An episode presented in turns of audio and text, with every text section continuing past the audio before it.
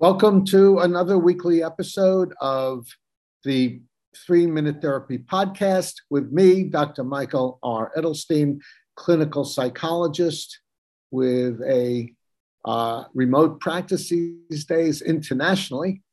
And I'm at www.threeminutetherapy.com.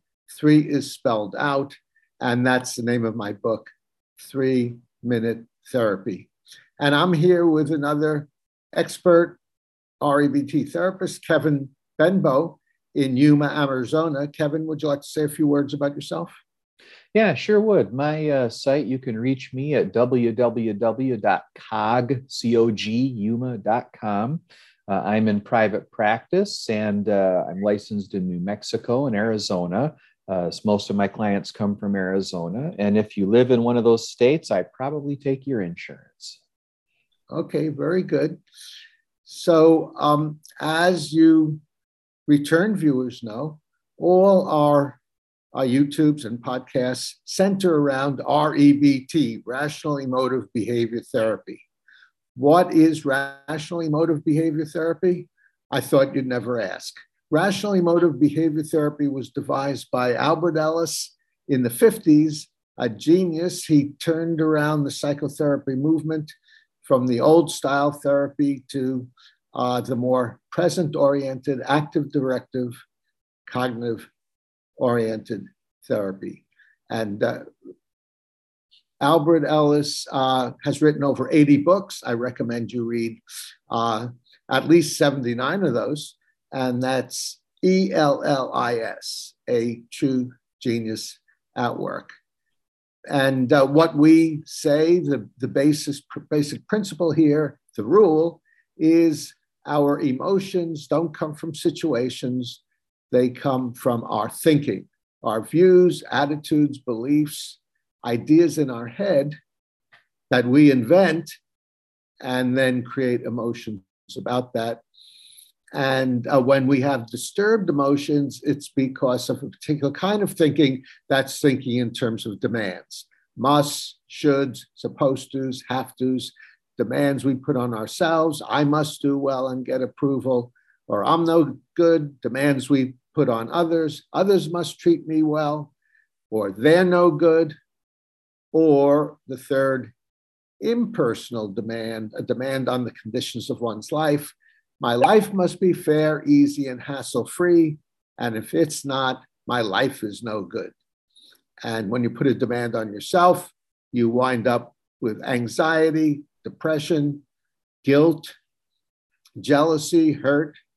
When you put a demand on others, a you must do X, Y, or Z, you wind up with hostility, resentment, and anger.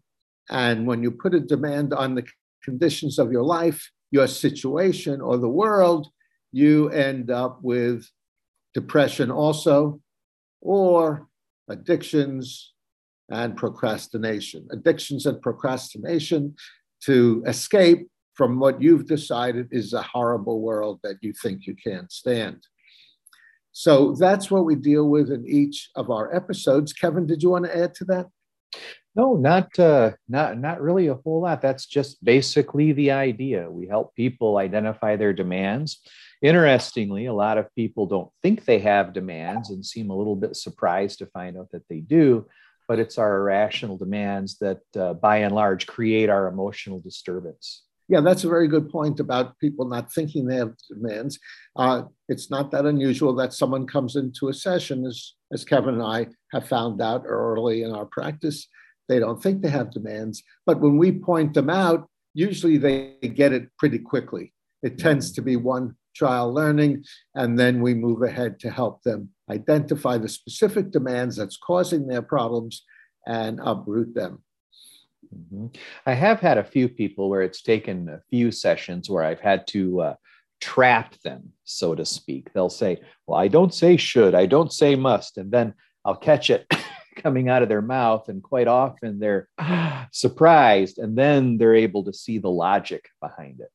Right. Yes. And uh, the shoulds and musts and have tos and gottes generally come from taking our strong preferences and then convincing ourselves because we strongly prefer others to treat us well or that we do well and get approval, because we strongly prefer it, therefore we absolutely must succeed at these endeavors. So, why do we do this? Why do we escalate our preferences into must?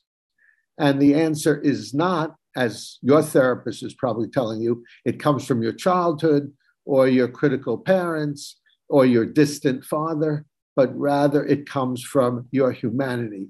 It's human to take our strong preferences and escalate them into demands. All people do it, all people have done it through all through history, through all cultures. Now they have different content in uh, Yemen, for example, they probably have different musts and shoulds about what's going on there, uh, most likely. But it starts with a must or a should if they're disturbing themselves about it. And our message is you don't have to. We show you how not to. And then uh, to put the icing on the cake, teach you to be your own therapist so you can learn to do that on your own. Uh, and uh, I've been doing self therapy for many, many years. And that's why I'm so sane. Today, we're going to be discussing uh, the addictive voice recognition training.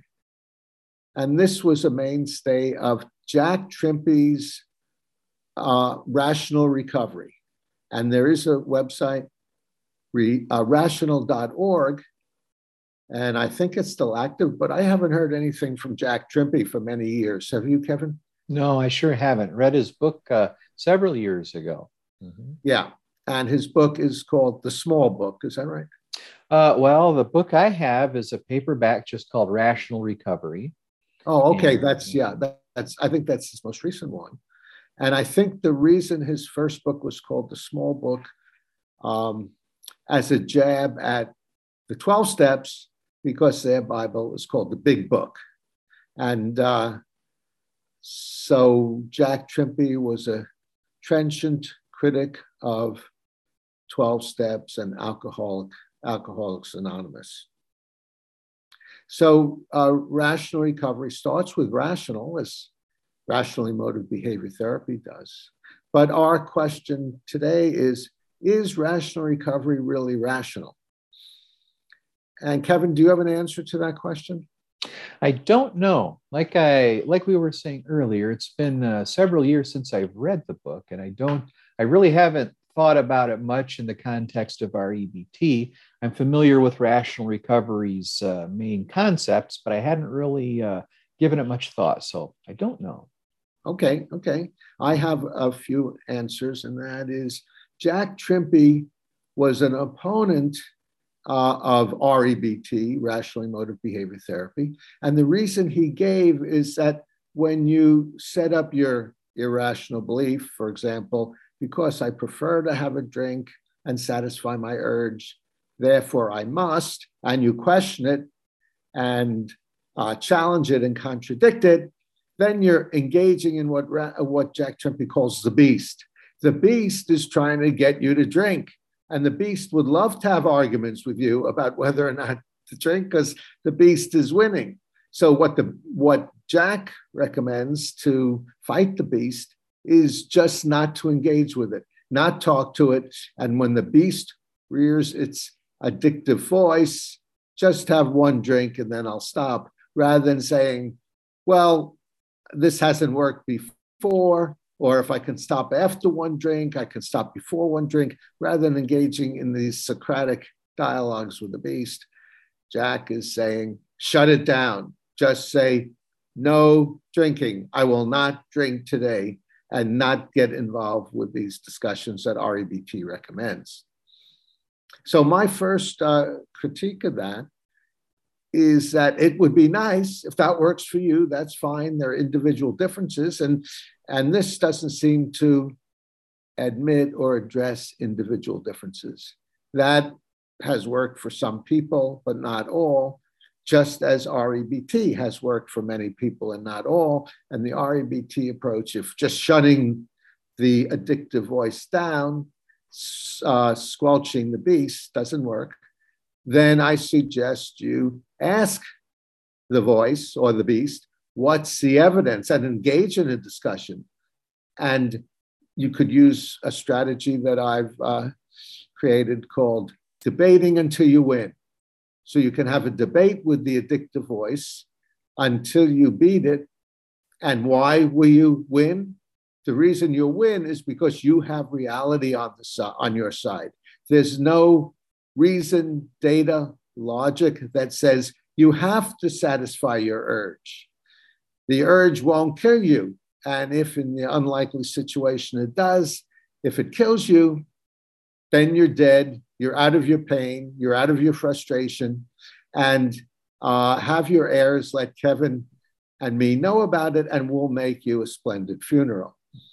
So uh, we recommend, in most cases, to go over the uh, beastly ideas or the rationalizations, the excuses, and come up with many, many, many, many reasons why the irrational idea, the must or should, or the uh, rationalizations are false.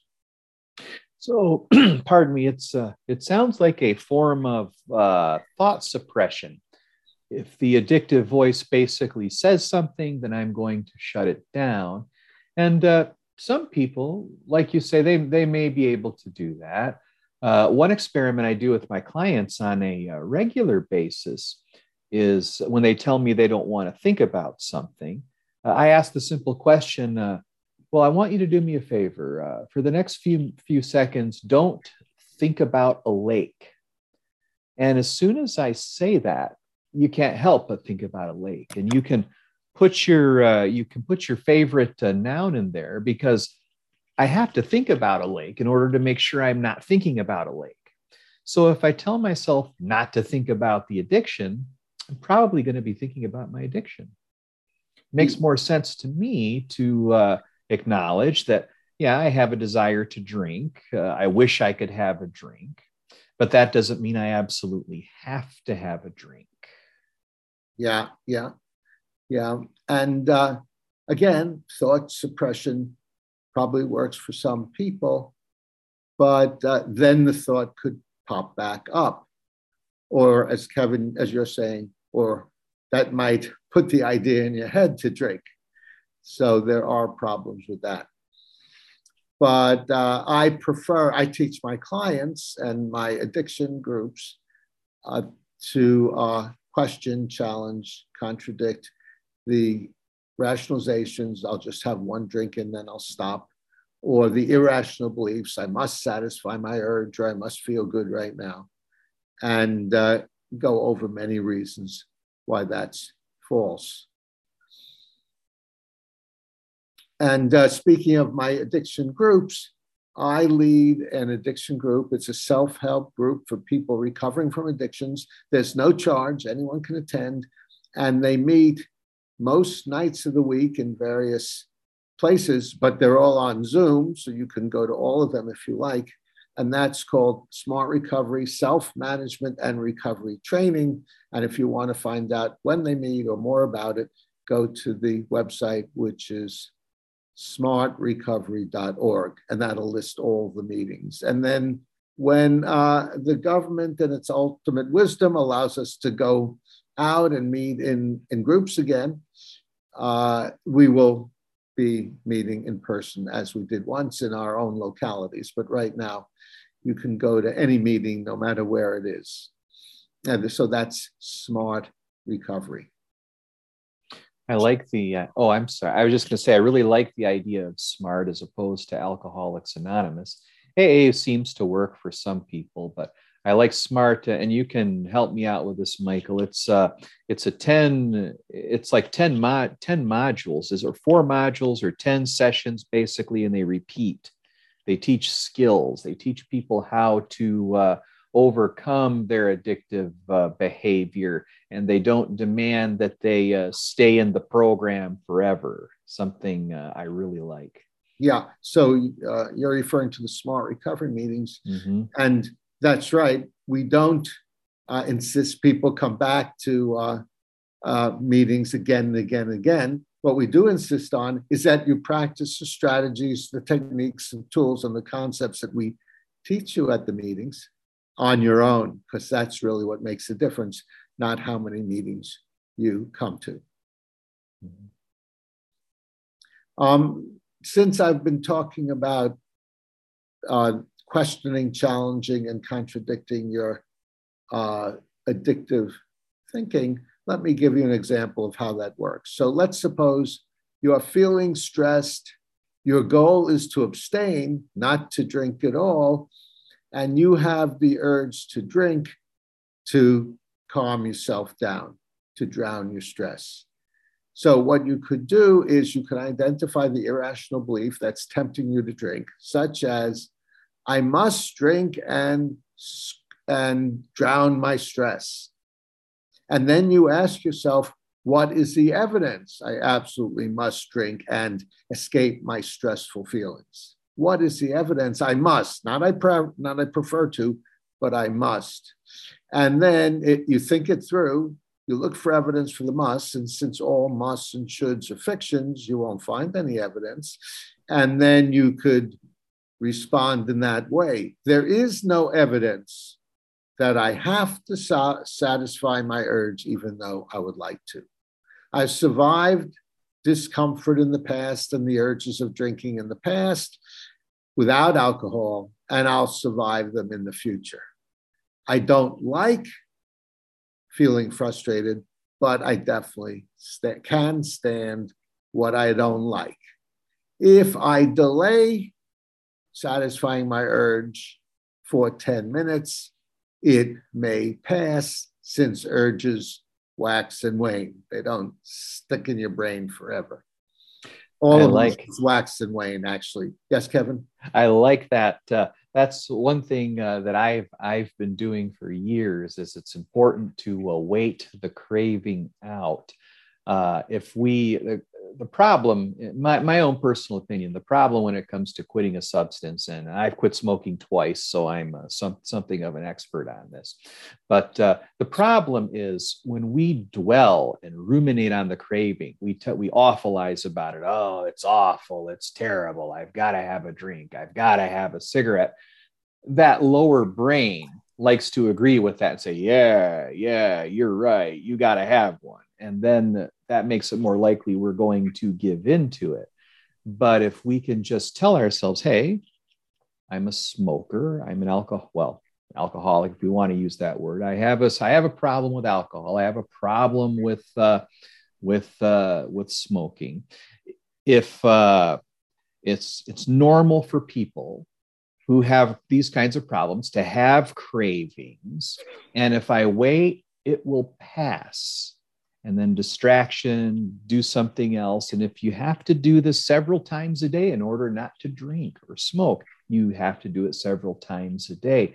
But the thing is not to dwell on it, not to awfulize on the craving. Nobody does this perfectly. Trust me, as a former smoker, no one does it perfectly. But the more we practice, the better we get at it. Exactly, exactly.